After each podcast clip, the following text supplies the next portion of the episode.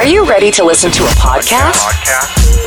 Radio Talks. Rozhovory z prostředí rádia. Find, subscribe, and listen. Ptáme se zajímavých lidí, Na občas zajímavé otázky. oni odpovídají. Nic složitýho. Now you can start listening. Čau Krištofe. Čau, Ondro. Začneme tak, kdyby náhodou někdo, nedej bože, netušil, kdo je Krištof Šámal, tak jak by se Krištof Šámal představil během, dejme tomu, 30 sekund lidem? Jak by se představil? Hele, asi nevím, řekl bych normálně svoje profese, no. tak dělám, dělám, mám na starost Eurovizi teď poslední dva roky, a dělám management nebo snažím se dělat management Lake Malave kapela Albertu Černýmu Okay. a dělám nějaký ještě svoje další jakoby, projekty, které dominantně jsou jakoby produkčního rázu, kterým, čím jsem se živil vlastně většinu svý mm-hmm. kariéry v úvozovkách. Takže tak asi bych se představil. Eh, Říkám správně, že ty jsi šéf delegace Eurovize, je to správný je to titul? hrozně honosný název Je. pro něco, co je úplně jako vlastně e, koordinační role. Jako, jmenuje se to Head of Delegation, ta pozice oficiálně se na to potrpějí v Eurovizi a mm-hmm. znamená to v podstatě koordinátor takový, ale jako ani, ne, ani bych neřekl vedoucí projektu, prostě koordinátor všech možných složek od OK. stage přes produkci, taková jako by holka pro všechno, která má nějakou ale rozhodovací, rozhodovací pravomoc. OK, je pravda, že když řekneš koordinátor uh, lomeno holka pro všechno, tak asi to fakt nezní tak honosně No. jako šéf delegace Eurovize. A co takový šéf delegace Eurovize lomeno holka pro všechno lomeno koordinátor dělá? Co to pro tebe znamená? Co je, co je ta náplň tvoje?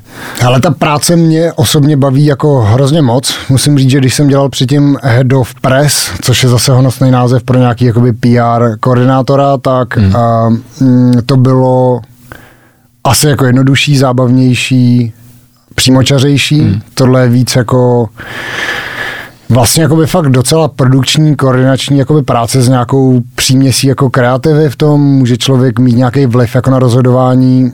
Mm, Pokud se bavíme o tom, o té fázi, kdy už tam jedeme s člověkem, který bude reprezentovat, třeba v tom národním kole, který, který děláme a, jakoby takový předvoj Eurovize, z kterého vlastně vyleze ten, ten reprezentant, tak tam kreativní vliv jsem měl poměrně jakoby větší. To bylo jako z té stránky zábavnější, ale fakt jde o koordinaci, jde o to prostě dodržovat všechny deadliny, které Eurovize nastaví, odezdávat všechny materiály, takže člověk musí vylámat z umělců, z různých dalších částí týmu, a samozřejmě přispívá nějakou zkušeností, kterou doufám snad mám po těch šesti letech, takže i třeba v té kreativě a kterou má na starosti tenhle ten rok Matyáš Vorda, me- mega šikovnej, mega šikovnej hudebník a, a kreativec, který asi spousta lidí orientující se v hudbě zná, tak eh, ta jeho práce je fantastická s Vítkem Bělohradským a do toho jim jakoby nekecám, ale občas jim řeknu nějaký svůj názor na něco, co mně přijde, že buď bude fungovat líp nebo hůř v Eurovizi po těch šesti letech, ale stejně to nikdo nikdy neví. Takže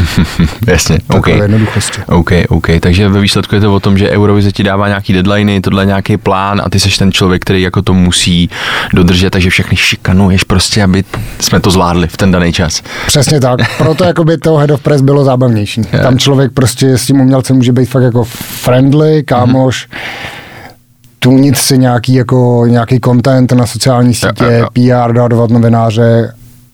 Tahle pozice je mnohem víc jako Hmm. vlastně staví toho člověka někdy do, do toho, že musí být prostě nepříjemný, i když když jakoby nechce, tak prostě ty deadliny nějaký jsou a jsou tam brutální pokuty a, Jasně. a teda a teda. Jasně.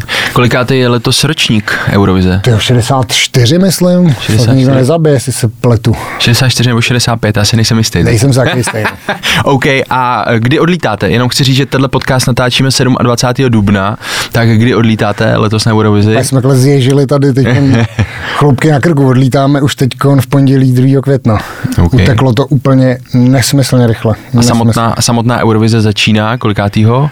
A hele, jakoby zkoušky začínají už před náma. My máme zkoušku 3. května, že jsme druhý semifinále, takže ty první semifinalisti mají už, mám pocit, jako někdy o víkendu zkoušky a Eurovize jako taková oficiálně vždycky začíná červeným kobercem a, a vlastně startuje vždycky Eurovizní týden, takže Mhm. když si člověk odpočítá, myslím, že to je 8. a to teď vychází, Jasně. je, je červený koberec a to je vlastně jako ofiko začátek té nej, nejtěžší, nejtvrdší PR kampaně i ze strany Eurovize.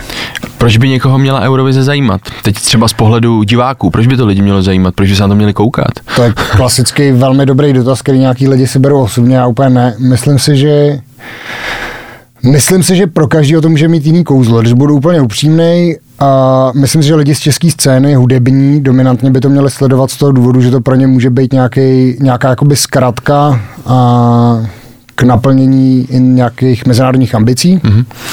A pokud mluvím za hudebníky, pokud mluvím za diváky, tak uh, buď lidi, kteří mají rádi velkou show, velký, jakoby velkou uh, production value, nějaký jako vizuál, který, který stojí hodně peněz. A pro lidi, kteří mají rádi totálně jako středoproudou hudbu, asi si myslím, že to může být zajímavý do nějaký míry, mm. že si tam můžou najít něco pro sebe. A pak je tam podle mě velká část lidí, o kterých se úplně nemluví, ale kterou, která tam bez pochyby je, která na to prostě kouká, protože to je v nějaký míře i hodně nevím, jak to v češtině nazvat, over the top, trochu jako šílený a mm-hmm. jsou tam věci, které nikde v žádný jiný show neuvidějí, které jsou trochu někdy bizarní.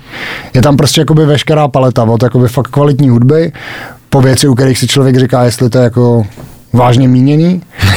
A to spoustu lidí, ale paradoxně k tomu jako táhne si myslím, nebo nejenom si myslím, ale bavil jsem se se spoustu lidí jako ze Skandinávie, který na to koukají jenom z tohle důvodu Že tam bude něco fakt že jako tam bude crazy. něco, co prostě nejde vizuálně hudebně nikde jakoby vidět. Aha. Je to šílený, má to přesto nějakou jakoby nespornou kvalitu, aspoň jako rámcovou v nějakém velmi jako úzkém výseku.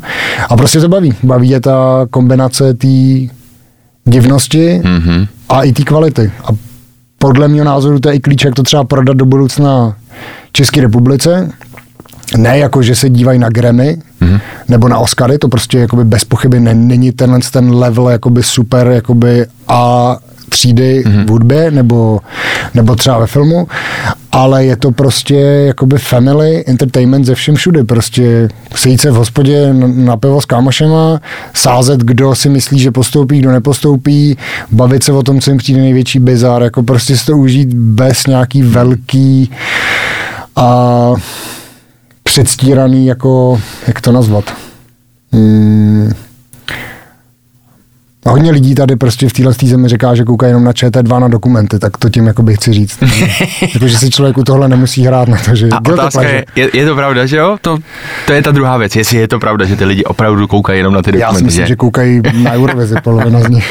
Eh, Kdo je konkrétně cílovka té Eurovize? Eh, Máte to nějak změřený, kdo to sleduje nejvíc tady u nás v České republice? Jsou to mladí lidi, střední, já nevím, věk, nebo jak, jak, jak je to typizovaný? Ale další extrémně zajímavý dotaz, který já vlastně na něj doufám dostanu odpověď tenhle rok, No, OK. a, protože jsme tenhle rok zakázali, což je i taková docela inside informace, a myslím, že jsme ještě nezveřejňovali nikde, ale že jsme zakázali eh, YouTube a zadarmo streaming a do České republiky, takže lidi, kteří by se chtěli dívat na online a dívali se dřív na YouTube a v originále, tak mají smůlu tenhle rok A musí si koukat prostě na a tu budou telku. koukat na i vysílání. Na i vysílání, OK. My jsme jakoby, uh, takže jakoby proč jsme se k tomuhle rozhodli, nebo proč já jsem se ptal vedení, jestli by mm, tohle to bylo možné. Ten důvod je takový, že my budeme moct změřit a tohle, na co se ptáš, mm-hmm. což YouTube ti ty data nedá. Jakoby my jsme se na to xkrát ptali, jestli nám můžou říct, jaká, je jako, a jaká je demografická nějaká křivka jako diváků z České republiky, mm-hmm. toho YouTubeového streamu a samozřejmě YouTube ti ty data nedá. Tím pádem my jsme řekli, OK, tak jestli je to možné, tak pojďme to jakoby uh, zaseknout v Čechách a pojďme to dát na i vysílání, aby mm-hmm. Česká televize měla nějaký přehled o tom, s kým vlastně jakoby pracujeme mm. a jak třeba příště cílit. Já si myslím subjektivně, ale je to úplně vaření z vody, že to je dominantně jakoby mladší hmm. generace, ale jako její nějaký demografický profil nemám žádnou představu a dost pravděpodobně se můžu mílit i v tomhle. Jako OK, takže uvidíme, uvidíme, prostě, no. uvidíme. Tak sám jsem zvědavý, tak doufám, že potom dovalíš nějaký čísla. Jinak, když jsi zmiňoval ty Grammy, jako nebudeme eh, předstírat, že lidi si koukají na Grammy, hodnostná událost, tak já jsem teď viděl nějakou statistiku, kámo. A je to teda ze státu, ale tam ta křivka jako šla strmě dolů, co se Aha. týče mladý cílovky, dejme tomu 15 až 25 nebo 18 až 28, myslím, že to bylo. Šlo to dolů a vlastně k tomu byl hrozně hezký komentář, kde ten člověk říkal, v podstatě se dá říct, že mladí lidi teď vyhledávají cokoliv jiného, než se kouká na Grammy.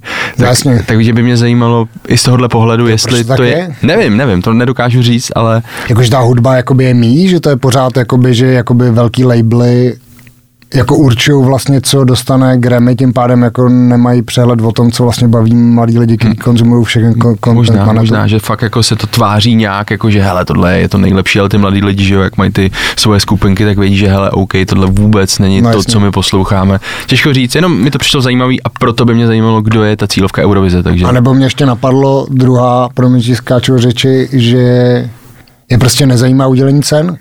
Jakoby, že tahle jako éra, kdy si lidi jako navzájem dávali ceny a něco to znamenalo, možná pro mladý lidi prostě absolutně hmm. bez cena a zajímá je jakoby ten obsah jako takový, ale nezajímá je, jestli za to někdo dostane cenu nebo ne, že si podle mě klidně třeba poslechnou ty hudebníky, ale radši se podívají na jejich klip, než jak jdou hmm. jako ustrojený někde něco převzít. OK. No a myslím, že teda přesvědčí z tohohle pohledu Eurovize lidi, aby se teda koukali, když jako Ale já si myslím, že to má jiný náboj. Není to, hmm. jakoby, u, není to udílení cen, jakoby hmm. je to soutěž, jasně, jakoby do určitý míry všechno je soutěž, jako Billboard chart je obviously soutěž, eh, dostat se k record labelům je obviously soutěž, takže já si myslím, že ten element té soutěže, ať chtějí lidi nebo ne, tak je úplně jakoby protknutý jakoukoliv činností, kterou lidi dělají. Hmm. A, ale je tam ten element toho, že prostě vidíš nějakou autorskou tvorbu a čím dál víc zemí, to jakoby zase tu Eurovizi bych chtěl bránit v posledních letech, pár, uh, pár posledních letech, že hodně zemí se vlastně všechno nebojí vozit tam jako reálně kompetitivní současnou jako nějakou středoproudou, ale přesto velice kvalitně vyprodukovanou a nešílenou hudbu a budíš důkazem jakoby čísla, který dělají ty vítězové poslední jako tři roky třeba, no. Jako, OK. Jak je to důležitý pro umělce, ta Eurovize? Jako dokáže to někomu změnit život, nakopnout kariéru? Jak je to důležitý pro umělce, který tam vyrazí na Eurovizi? Taky super dotaz a myslím si, že je to úplně strašlivě individuální. Jako je, hrozně záleží na tom umělce, jak to uchopí. Jako Mikolas Josef z toho byl schopen vytěžit absolutně jako odlišnou věc, než z toho vytěžil i třeba Lake Malavy. A nebo který z toho vytěžila Martina Barta, která, která taky podle mě spousta lidí pořád jakoby i po té Eurovizi neví, kdo Martina je, prostě vrátila se zpátky na tu jazzovou půdu, v jazzu všichni znají, ale v tom popu ne. A hrozně záleží na osobnosti toho člověka, hrozně záleží na tom, jaký plán má a hrozně zam, samozřejmě logicky záleží, jak se umístí. Mm-hmm. Jakože myslím si, že top 5 v dnešní době už může být do nějaký míry život měnící uh, pro toho hudebníka uh, zkušenost.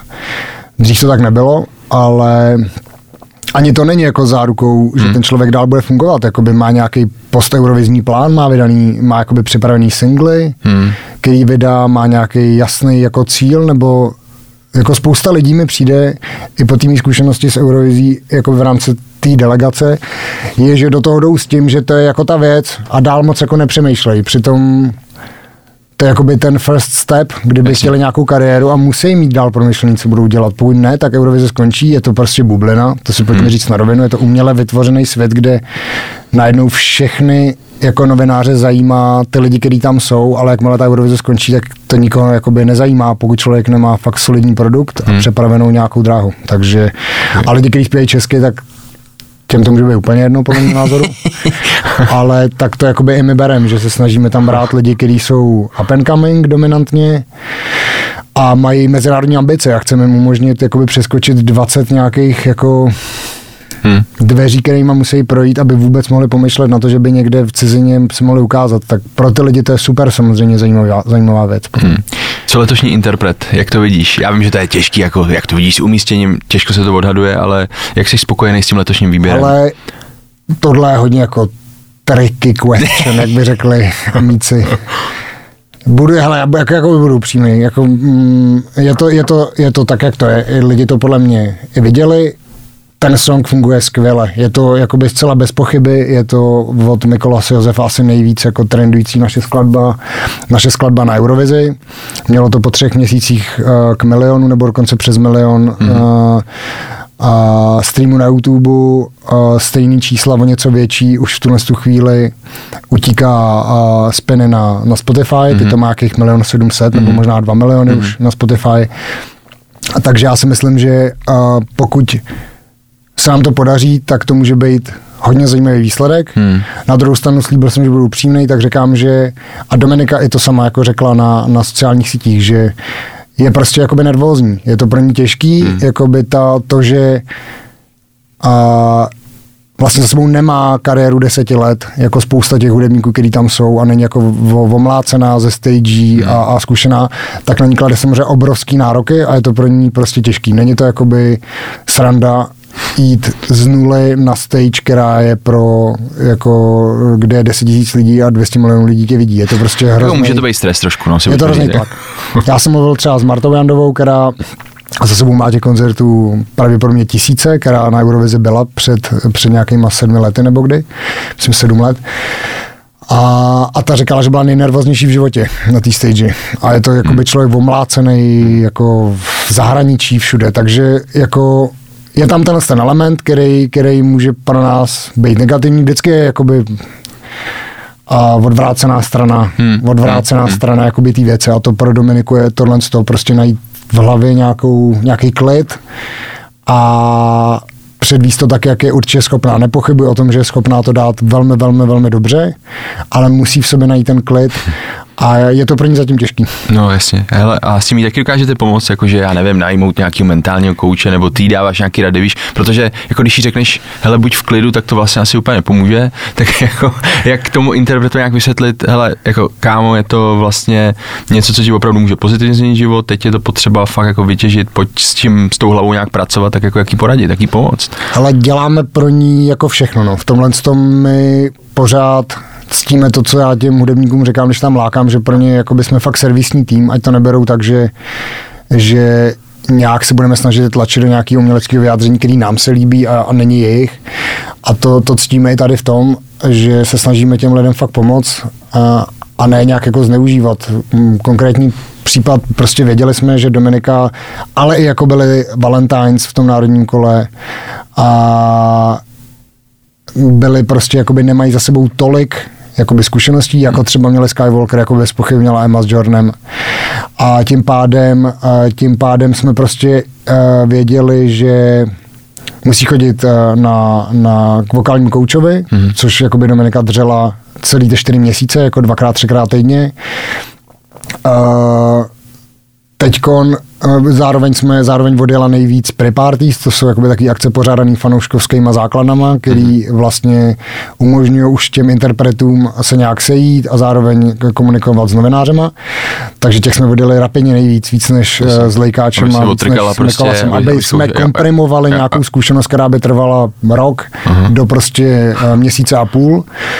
A zároveň, zároveň uh, jsme se pokusili jako na Dominic nějaký jakoby mentoring, někoho, kdo má za sebou ty zkušenosti. Hmm. Takže snažíme se dělat všechno, co je jakoby možný, aby, aby ten interpret měl nějaký jako klid hmm. a aby měl minimálně pocit. On nikdy to nedoženeš všechno, ale minimálně ten pocit, že jsi proto ty udělal všechno, jo, je hrozně důležité, když tam pak vylezeš na tu stage. To, to udělal uh, třeba Mickey. Mickey prostě věděl, že když tam vylezl, že nenechal ani minutu hmm. jakoby v šatně. A to ti dá ten hmm. luxus, říct si, OK, ať se stane, co se stane, já jsem prostě víc tomu dát nemohl za ten čas a to je potřeba. Když tam vylezeš a budeš vědět, že jsi na to trochu vykašlal, což zatím nikdo z těch interpretů díky bohu jako neudělal za tu historii, tak tak pak tě to asi jakoby může trápit a zlomit ti to vás. Ale hmm. tak v tohle doufám, že se to jako ukáže a že ten výsledek bude eh, jakoby takový, jaký potřebujeme no, na postup a na nějaký dobrý umístění. OK, OK. Škoda, že neříkáš na vítězství, kámo. Ale na vítězství bych samozřejmě chtěl jít, jako by to jako, nejsem z těch lidí, kteří říkají, že vyhrát nechtějí, jako rozhodně jako vyhrát chcem, ale vím, jak strašně to mm, jako ten chemický koktejl, který k tomu vede, mm jako nepředvídatelný, takže jako hmm. samozřejmě to chci, ale myslím jakoby v těch etapách postoupit do finále. Když postoupíme do finále, dá nám to samozřejmě obrovský klid. Mm-hmm. Myslím, že v tu chvíli už jakoby máš na sobě nalepeno, že teda jakoby to umíš, že jsi mm-hmm. to dal. A pak můžeš pomýšlet na, na top 5 nebo na vítězství nebo takovéhle věci. Jako, a tak to je. OK. Teď by nás poslouchal někdo, kdo se říká, hele, ty vlastně on o tom mluví hrozně zajímavě, to by mě bavilo, já bych příští rok chtěl vyrazit na uh, taky Eurovizi, tak uh, co vlastně člověk musí udělat, teď by nás poslouchal nějaký mladý umělec, aby se třeba dostal příště na Eurovizi? A určitě by měl sledovat těsně jakoby po Eurovizi uh, jak vlastně, jestli za prvé se s Eurovizí počítá příští rok, což nikdy není jako jistý. OK. A za druhý by měl sledovat, jestli uh, ten tým je stejný, není, pokud ten tým zůstane stejný, pokud bych tam třeba já zůstal na příští rok, tak asi je nejlepší kontaktovat mě někde na Facebooku nebo, nebo nějak přes českou televizi a já se rád s těma lidma sejdu, jako mm. před, touhle, tou, před touhle Eurovizí jsem se scházel třeba s 15 různými interpretama, jako pak mě lidi říkají, ale na, na, na Facebooku, když jsem to říkal, tak mě lidi psali, no ale nescházel se teda jakoby s náma a tady s těma dalšíma a tak jako jasně, mám prostě nějaký omezený čas, tak nějaký lidi mě osloví, nějaký lidi oslovím já, když si myslím, že, mm. že by to mohlo zajímat. Takže je to i v obráceně, teda, že je to i obráceně, stopro, stopro. A Mm, rád těm lidem vysvětlím, co a jak. Minimálně jako, i kdybych neměl čas se sejít s každým, tak můžu vysvětlit, jestli se budou měnit pravidla, mm. co to jakoby obnáší, kam posílat jakoby demáče, kolik jich udělat a, a tak. Takže ideálně prostě osobní kontakt a vysvětlit ty věci. Hmm. Přijde mi, že to funguje nejlíp. A člověk jako musí mít napsaný single, nebo je to o tom, že ty mu řekneš, hele, funguje tohle na Eurovizi, pojďte to vytvořit?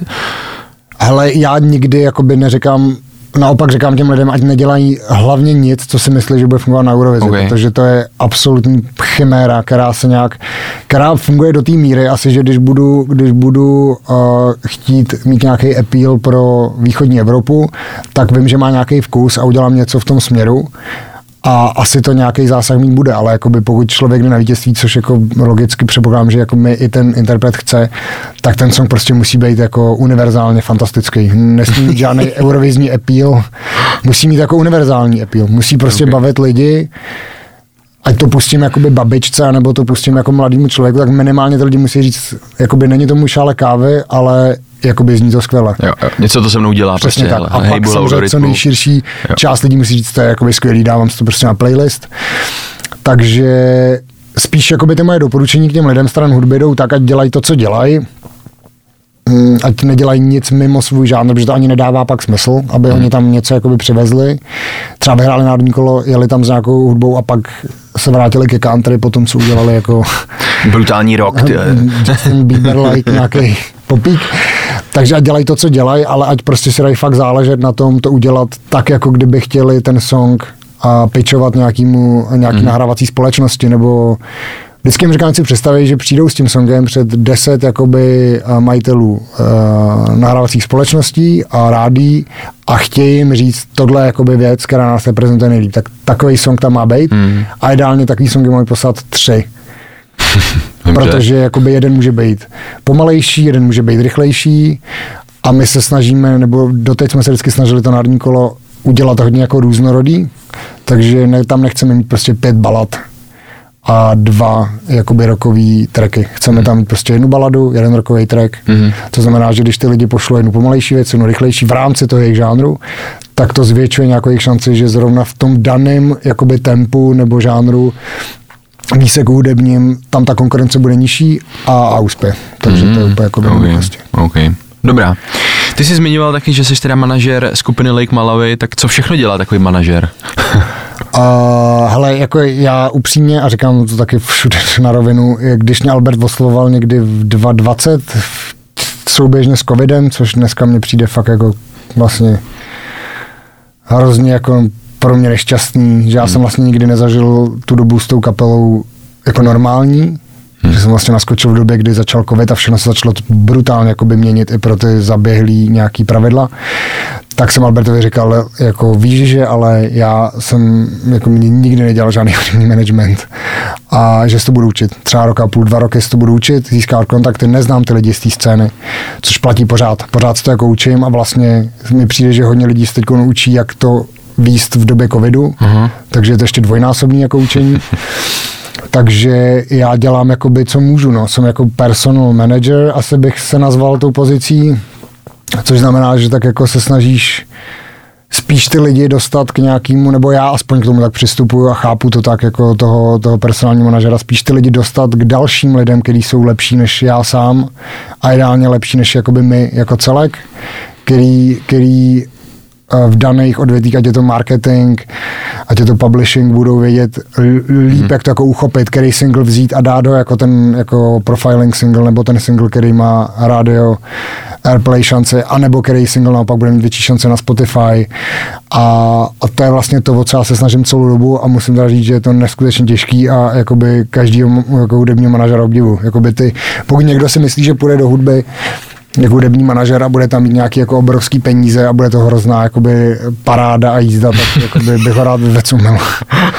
Strašná dřina mi přijde, je to strašně jako pro mě neuchopitelný. Já jsem, já jsem z prostředí jako televizního, kde ty pravidla jsou jako daný. Mm-hmm. Prostě máš scénář, máš dobu jako máš na to A takhle to máš bude budget. prostě, jo.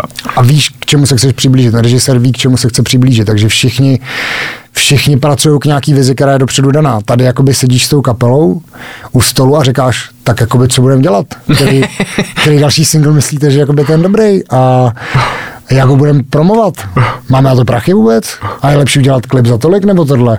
A nebo co kdybychom dali tenhle single, který má trochu úplně jako jiný feel a je to takový spíš jako organic pop nebo jako, jako živější věc, než jako třeba ty 80s věci, které teď s Lejkáčema děláme. Je to prostě hrozně otevřený, hmm. ale ty nemůžeš jakoby ty cesty zkoušet všechny, protože máš hmm. nějaký omezený budget a čas. Takže se prostě rozhodneš, Takže to jdeš hrozný pak vidíš, jestli to, jestli to Rozhodneš bylo... se, něco vydáš, je to flop a ty si z toho prostě na prášky, protože ani nikdo vlastně nikdo neřekne proč. Hmm. Jakoby vydáš song, nedělá čísla, ty si můžeš říkat, že čísla nehrajou roli, ale čísla jsou dneska to nejdůležitější, hmm. jakoby co je, bohužel. Jakoby nikoho nezajímáš, pokud nemáš, ne nějaký počet views nebo něco, přehrání, ale pokud nemáš jakoby soustavný uh, růst hmm. v tom katalogu, a který slibuje tomu record label nebo někomu, že tam bude pro nějaký profit, je to pořád business, ať si říkáme, co chcem, tak nemáš moc jakoby šance, takže ty čísla nějak potřebuješ, hmm. ale vlastně nedostáváš feedback. Jakoby s tím, s tou hudbou, nebo tak to aspoň vnímám já, třeba jako někdo, kdo je skutečně jakoby manažer hudební, což já nejsem, tak asi by se mi třeba vysmál a řekl, že to celý úplně jinak a že jsem úplně mimo, ale takhle to vnímám já prostě po nějakých dvou letech, co, co s klukama jsem. Hele, a teď mi řekni, proč myslíš, že jsi vybral, vybrali, víš, když za tebou přišli, jak ty se rovnou říkal, kuci, ale jako to není moje parketa, já to úplně nedělám, tak proč myslíš, že zrovna vsadili na tebe? Ale myslím si, že to je jednoduchý, jak my jako s Albertem jsme si, jak jsem tady už avizoval předtím, v té pozici toho, a, toho presového koordinátora a, na Eurovizi můžeš s těma lidmi být větší kámoš a ladit s nimi jak, jakoby nějaký content a jak mají vypadat. A prostě jsme si normálně rozuměli jako s Albertem. A mně přijde, že Albert je hodně takový jako a, loajální člověk, že když si někoho jakoby vybere a s někým si sedne, tak hmm. a, pak se s ním jakoby rád výdá, jakoby v té pracovní rovině, myslím. A nějak jsme se jakoby rozuměli a Albert pak měl nějaký seznam, který já vlastně nevím, kdo na něm byl dál, ale říkal mi, že že nejdřív jako oslovil mě a že by byl prostě rád, že jsme se rozuměli na Eurovizi, že chápe, že jakoby ty věci bude učit, ale že mám asi nějaký jako jiný kvality, který oni, oni uh, mm, jako oceňují a naučit se můžeš asi všechno. Když jakoby máš něco, když nějaký umělec tím něčem věří, na nějaký jako asi možná intuitivní rovině a, a věří ti, že jsi schopen se naučit ty praktické věci, tak je to pro ně lepší, než mít nějaký harcovníka, s kterým nemá nějakou žádnou Jo, chemii. Jasně. A vlastně to nikdy nebude fungovat, takže to bych typl, že je ten důvod, ale to by asi musel říct Albert s Jeronýmem víc, ale takhle to cítím já. Co za tebe, a samozřejmě jasně je to subjektivní, ale co za tebe musí umět v dnešní době úspěšná kapela, aby jako ten, ten band byl úspěšný, tak co musí jako zvládat, co musí umět ta kapela? Zase strašně podle mě komplikovaná jako z toho dvouletýho měli volnutí jako otázka. No. Já si myslím, že strašně záleží, kdo jsi, pokud jsi jakoby, pokud jsi hudebník, který nějakým způsobem spadá do nějaký jako já tomu říkám jako kmenový, kmenový hudebního žánru, ať je to, ať je to hip-hop, mm-hmm. nebo je to prostě metal, nebo je to country, tak ta tvoje cesta samozřejmě bude úplně jiná a ty tvoje kvality musí být úplně jiný, než když chceš být jakoby popová hvězda. Přijde mi, že jako popový hvězdy nikoho nezajímají, pokud někdo, pokud nějaký jako gatekeepers neřeknou, že je to má zajímat, že prostě hmm. jakoby pop není žádný jako žánr. Hmm. A kdo jim to má říct? Kdo jsou ty gatekeepers, jako aby řekli Podle lidem? mě to pořád jsou jako record labely, který mají, okay. který mají nějaký uh, velmi dobrý vazby na další přidružený miliony jako další gatekeeperů, ať je to jako televize, ať je to, ať je to a, a rádio, který samozřejmě ztrácejí nějaký vliv jako rapidně, ale myslím si, že to není zas tak strašně moc, jak se tvrdí. Myslím hmm. si, že jakoby samozřejmě mm, dneska už neudělá jako televize nějakou hvězdu nejspíš, hmm. i když bude chtít, ale přispěje k tomu, přijde že ty legacy média, televize, rádio a tedy pořád jakoby dávají nějaký finální jako a otisk, že s tím souhlasí teda i masová veřejnost, což pro toho popového umělce podle mě je prostě trochu potřeba. Hmm. A pokud člověk je a jakoby dělá hudbu pro repovou scénu, tak to v něčem má lehčí, v něčem těžší. A to je jakoby ta odpověď. No. Podle mě není jakoby žádný univerzální, univerzální princip. Možná jeden mně přijde a působit autenticky. Protože říká hmm. se autenticita a tedy já si nemyslím, že 99% lidí, kteří dneska jakoby trendujou, jsou skutečně autentický. Myslím si, že jenom je velmi dobře si vybrat část jakoby soukromí a nějaký svý osobnosti, ke který pustí ty fanoušky. Ale funguje to evidentně, jasně. Jako extrapolujou a lidi milujou, že se k tomu můžou nějak stáhnout a vnímají jako autentický a část z nich určitě autentická je, ale je to podle mě ta věc, která dneska asi je potřeba. Myslím si, že už takový ty jako cinkarlátkový jenom postavičky, hmm. který někde hmm. něco jako docela dobrýho i třeba dělají, už nemají takovou sílu proti hmm. těmhle skutečným. Hmm. OK, takže budovat si nějaký autentický reálný brand, ten uh, ukazovat to lidem třeba skrz sociální sítě, prostě jo, jako jo. ten storytelling, ale tohle jsem já, týpek jako vy, dělám tohle, jo. takže to třeba může být ta cesta prostě. Plus nějaká, asi teda, jestli můžu ještě, co pořád na tím přemýšlím, kombinace sledování trendů, a pojď teda jakoby se bavíme o někom, kdo chce mít jakoby velký úspěch, hmm. ale s nějakým jakoby vlastním jako twistem, no jako hmm. prostě vzít nějaký trend a jenom jakoby skopírovat, si myslím, že nefunguje. Jako zase, Nikolas Josef příklad, nějakým způsobem trendy sledoval velmi hodně, ale zároveň tam byl prostě jeho nespochybnitelný otisk, který z něj udělal něco jiného než jedno z řady dalších jakoby Justin Bieber nebo něco znějících jako hmm. Hmm. A to je hrozně těžký, jakoby najít tu míru do jak mír být odvážný, aby už to nebylo šílený a nebylo to úplně jako níž jenom pro nějaký výsek lidí a do jak míry, do jaký míry být mainstreamový a utáhnout ty svoje jakoby nápady, ale aby se zase ze mě nestal jenom hmm. copy-paste něčeho bez té přidané hodnoty, takže těžký, no. Nezávidím to někomu. Říkal jsi, že to děláš dva roky, tady spolupráci s Lake Malawi jakožto jejich uh, personal manažer. Tak co byl nějaký největší fuck up tvůj? Co myslíš, když se takhle ohlídneš? Miliardy. Miliardy za dva roky, kámo. Zatím to je vždycky jako, zatím teda můžu říct, že jako jakýkoliv, což asi by, tak já jsem klukům říkal, že když, když jsem půjdu, že budu přímý, tak eh, za což by asi spoustu lidí jako vykopli, ale přijde mi, že nejsem zatím nějak jakoby silný v tom vlastně nejdůležitějším a to je nějak velmi, velmi dobře přichystat jakoby ten release, hmm. release plán, pochystat si všechny ty věci, mít nějakou jasnou jakoby vizi pro ten release, no. Tím, že vlastně jakoby nemám ty data, nic moc jakoby nevím a všechno se to mění, tak to je takový jako, taková jako improvizace trochu.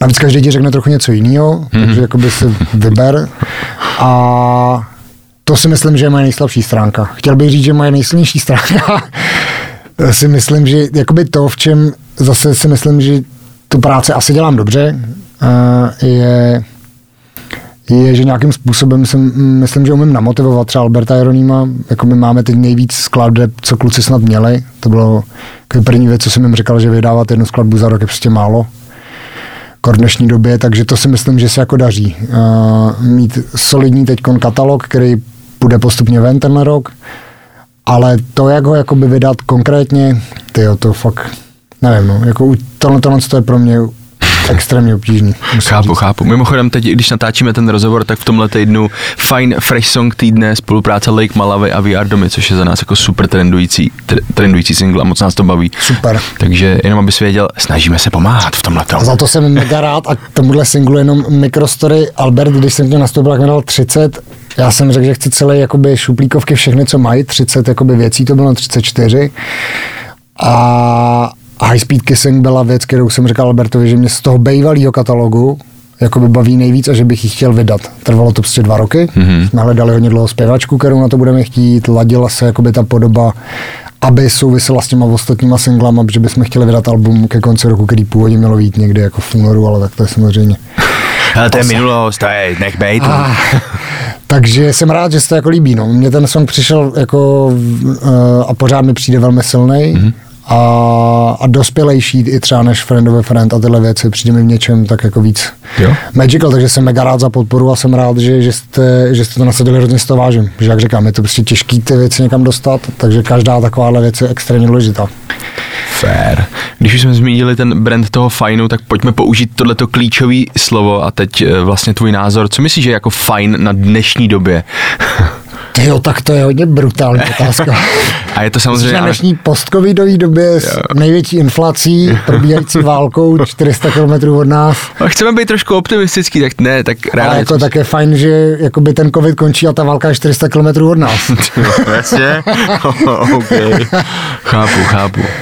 Když bych si měl najít něco. Ne, tak jako já si nemyslím, že si žijeme jakoby špatně, pořád, pořád jako Úplně upřímně si myslím, že když si každý šáneme do svědomí, tak si nás, náš lifestyle zásadně nezměnil. Nepřijde mi, že bychom žili diametrálně odlišně, aspoň jako nějaká, teď budu jako hodně jako nepříjemný, ale nějaká střední třída jakoby z Prahy si myslím, že si nemá vůbec něco stěžovat. Jakoby samozřejmě lidi, kteří jsou na tom hůř, tak si myslím, že to pro ně není vůbec jakoby met, ale a základní věci pořád fungují. Nevím, nevím, jak na tuhle otázku odpovědět, tak abych skutečně mohl jako upřímně říct, co je hrozně jakoby fajn. A co je míň fajn na dnešní době? Tyhle všechny věci, no. Hmm. Je to nestabilní jako doba, která může samozřejmě, OK, tak co by mohlo být fajn v dnešní době? Myslím si, že ta nestabilita a nějaký, nějaká jako krize povšechná, která teď jako nastává, nebo už se vleče roky, tak může donutit tu společnost k nějaký jako zajímavý transformaci, na kterou by předtím nebyl čas ani vůle. A Možná to přinese nějaké jako dobré věci, možná se hudební biznis nějak jakoby promění, možná se přístup jakoby k obnovitelným zdrojům ekologii nějak promění, možná lidi si uvědomí, co je jakoby víc důležitý pro ně, jakoby v prismatu těchto těch všech věcí. Tak to je jakoby nějaká jako moje subjektivní taková ezo naděje. Ty, a nemyslíš, že to je jako hodně, myslíš, že to je real vůbec, víš, že se takhle jako dokážou ty Myslím lidi... si, že v nějakých fragmentech té společnosti to je hodně real. Jakoby vidím to i třeba jako na sobě a na okolí lidí třeba z biznesu, s kterými jsem se bavil, že to reálně už jakoby mění jejich pohled i třeba na jejich vlastní jako život. Hmm, takže, super. takže si myslím, že to něco málo přinést, jako rozhodně to nějakou změnu přinese. To prostě je podle mě jakoby věc, kterou my nedohlídneme, ale 100% už se děje. A jde o to, jestli dobrou, blbou, nebo jestli se to nějak vrátí zpátky. Nevím. Těžko- politická říct. debata už. Ne, přesně, tyjo. Teď jsme se přesunuli od hudebního managementu k politické debatě. My jsme říkali, že i pro ty kapely je důležitý nějak budovat ten brand třeba i skrz jako sociální sítě, že jo, protože komunity fanoušků a tak dále. Tak koho ty konkrétně teď sleduješ třeba na Instači, na TikToku, kdo tě baví? Ať už je to z kapel nebo nějaká osobnost, co, co, co bys nám doporučil za tebe?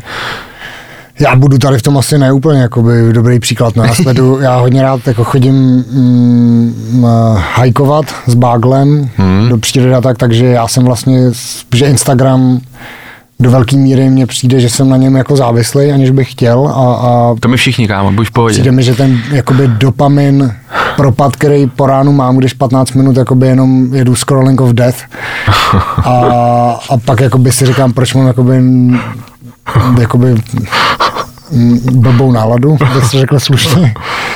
A identifikuju to jasně, že je to tím, že když to neudělám, tak vlastně ten začátek ne jiný. Tak jsem si před nějakou dobu udělal jako očistu Instagramu a naházel, naházel jsem si tam dominantně lidi, kteří chodí s báglem a dělám brazilský jiu-jitsu, takže tam mám mraky jako mm, uh, videí jako různých zápasů a technik. Vlastně věci, které mě zajímají. Snažil jsem se tam nechat si fakt jenom pár těch hobby, který mám rád Jasně? A sleduju ty lidi a používám to pro sebe jako nějakou motivaci něco v tomhle směru dělat, nebo takový jakoby šťouchnutí. Ale stejně i na tomhle tom jsem prostě jakoby závislej a vlastně nechápu proč. Takže jako třeba na Instagramu já zas tak strašně jako nejedu, že bych tam měl úplně jako influencery a, a tak, ale odebírám jako stovky YouTubeových kanálů, jako já hodně Jo. koukám na YouTube, baví mě prostě YouTubeový videa, to jsme tady bavili, než začal, než začal tenhle ten podcast, že mě baví dlouhý, dvou, tří hodinový, jako nějaký tematický podcasty, ať je to Rogan, ať je to Lex Friedman. A ty jdeš přes YouTube, že k tomu máš i to, ten videoformát, takže si tam Jo, musíš, jo, jo. mám to rád, jakoby, že to mám takovou jako když jsem hodně sociální a pracuji doma hodně, Mhm. tak koukám jakoby tam na nějaký lidi u stolu, který se baví o něčem zajímavém a přijde mi, že s nima sedím u toho stolu. a u toho Chlapi, tak to dneska mail. proberem. No, Přijde mi, že nejsem tak jako úplně odtržený od reality, ale to jakoby jedu dominantně, jakoby já asi nejvíc času trávím na YouTube, upřímně. Fair. Jakožto hudební manažer a head of the delegation Eurovize, co jsou poslední tři songy u tebe v telefonu, který jsi přehrál? Ty jo. Mrkni, No, kámo, to mě, zaj, to mě zajímalo, co jsi poslouchal. To se podíváme. Určitě to byl, určitě to byl uh, Weekend I Feel It Coming Hmm. z Daft Punk, který jsem teď nesmyslně měl on repeat. Tady důkaz ukazuju. Jasně. Pak tady mám nějaký eurovizní jakoby náběry Dominiky, tak to jakoby je pracovní věc. Pak tady mám, OK, tak tady nesmyslně, nebo nesmyslně asi pro tady mám Abbey Falls, což je Hmm. jako metalcore. Ty tak pak roz, tady rozpil mám slušnej teda koukám. CMAT, CMAT, debitový album, takový písničkářky. Já hodně tak jako bizarně přistupuji k hudbě. Já vždycky většinu hudby se přiznám, jsem se nikdy nepřiznal. Málo lidem jenom. Že jdu vždycky na Metacritics. Aha. Vůbec se nedo, nedoporu, nechám doporučovat věci jako algoritmama, ale chodím na Metacritics na, na sekci hudby a jedu a věci, které mají 85 a vejš eh, hodnocení Tak si poslechneš?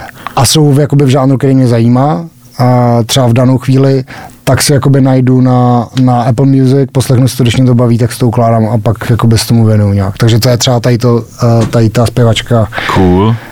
Cima a to. Hmm, hezký.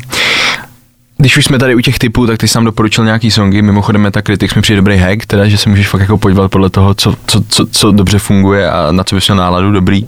Tak co si čet za zajímavou knížku v poslední době?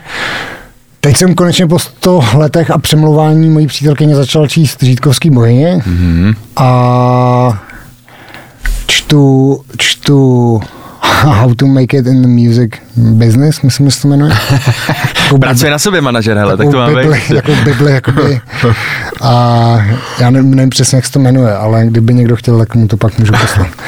A čtu jakoby obecně hodně. Baví mě čtení, přijde mi to jako dobrá mentální hygiena hmm. po, po celou dnu jako na mailu a tak, takže doporučuji Goodreads, takový jakoby Facebook, Instagram čtenářů jenom, a žádný jakoby spamy nic, jenom lidi doporučují knížky a, a co je tam dobrá věc, kterou používám poslední pět let je Reading Challenge. Člověk si tam může dát, kolik chce přečíst knížek za, za následující rok. A, a pak tam vždycky tu knížku, kterou čte, najde, přidá si ji. A když ji dočte, tak to označí, m- přihodí mu to do seznamu, ukazuje ti to, jak moc si jako v, v limitu, kolik máš zhruba číst za měsíc. Takže to nějak jako gamifikuje, nutí tě to vzít si radši knížku, než čumět třeba na Netflix. A na konci roku ti to dá dobrou analýzu, kolik jsi přečet knížek, mm. kolik měla průměrně stran, jak rychle se čet tu knížku, co byly tvoje nejlíp hodnocené knížky a tak. Takže kdyby někdo chtěl doporučení na knížky, tak ať se mě najde na Goodreads. Tam mám za posledních pět let jako mraky knížek, no. Dobře, takže v tom případě, když jsi vášnivý čtenář a sleduješ eh, tři a půl hodinový podcast, jak nám asi nedoporučíš nějaký film nebo seriál, co jsi viděl v poslední Ale době? taky doporučím a koukal jsem, a, jak se to jmenovalo? Uh, Anatomy of Scandal Aha. na Netflixu, taková trochu jako oddechovka, ale jakoby zábavná pro mě. A co mě totálně uchvátilo je Station 11, stanice 11. Mm-hmm. Myslím, že to je na HBO, Netflix, HBO, jeden tady z těch dvou, není to Apple, Apple TV. A e, to je na, na motivy jedný z nejslavnějších sci-fi knížek, která se taky jmenuje Stanice 11 absolutně fantastický seriál. Trochu, nebo hodně divný, takže to asi nebude úplně každýho jako šále kávy, ale pro lidi, kteří mají rádi uh, science fiction a, a divný, divný, jakoby seriály, tak tohle doporučuji stopro. Jakoby pro mě jeden z nejlepších seriálů, co jsem viděl za poslední roky. A vždycky všem říkám, že můj nejoblíbenější seriál všech dob je The Wire. Špína hmm. Baltimoru, uh, old school, ale pořád pro mě nejlepší seriál jsem kdy viděl. Tak to je tyhle dva typy. Mimochodem, když jsi zmínil The Wire, tak teď je od těch producentů a těch lidí, co to, co to tvořili, nový seriál na HBO, tak je z Baltimoru. Hustý, První díl hustý. vyšel včera, kámo, koukal Geniální, jsem se. tak to se okamžitě koukám. Jmenuje se to We Own This City a je to prostě Nice, to jsem vůbec nevěděl. na základě reálných událostí a skorumpovaných policistech, kteří tam byli. podobný- Takže jako hodně podobný vibe. geniální. A po prvním dílu jsem si jako říkal, že fakt jako pecka. The Game miluju, nejlepší scénáře, tak na tohle to samozřejmě okamžitě nastoupím. Aspoň, aspoň vím, co budu dělat teď po večerech teda na, na, v Turíně v Itálii. jo, jo, přesně, žádný přípravy, nic takového budu koukat. Fair, takže to zase doporučuji jako určitě za sebe. E, dobře, teď vlastně se pojďme možná trošku vrátit k té Eurovizi, kterou jsme začínali na začátku, protože tenhle podcast budeme lančovat s největší pravděpodobností zrovna v tom termínu, kdy vy tam budete. Super. Tak eh, jak to lidi můžou sledovat, jak můžou hlasovat, respektive můžou vůbec lidi hlasovat z České republiky, jenom jak to, jak to probíhá. A tenhle ten rok jsou všechny tři díly na ČT2, kde byste se chtěli koukat v eh, televizi eh, s komentářem Monze Maxiana a další možnost bude to i vysílání, co jsme zmiňovali, kde, kde budu moc rád, když všichni, kdo to chtějí koukat na to na onlineu v originále, mm-hmm. budou na i vysílání, protože nám to prostě na nějaký jakoby data, o kterých jsem mluvil, které jsou pro nás hodně důležitý, aby se to k vám třeba dostalo tak, jak má i příští rok a hlasovat můžete pro kohokoliv jiného než pro nás. Hmm. Z těch dalších evropských zemí. Tak to prostě v Eurovizi funguje. Češi nemůžou hlasovat pro Čechy, Němci pro Němce, prostě hlasujete pro ty ostatní, hmm. ostatní země, který máme v semifinále a takže to je 12. května, myslím, že v 9 večer našeho času. Tak jo, tak my budeme držet palce. Držte. a hlavně děkuji, že jsi dorazil na pokec do Radio Talks, vážím si toho a držím palce na Eurovizi. Díky. Já moc děkuji za pozvání a taky děkuji. Are you ready to listen to a podcast? Nezapomeň dát odběr a hlavně Poslouchej Fine Radio. Find, subscribe, and listen. poslouchej online na webu Fine Radio CZ.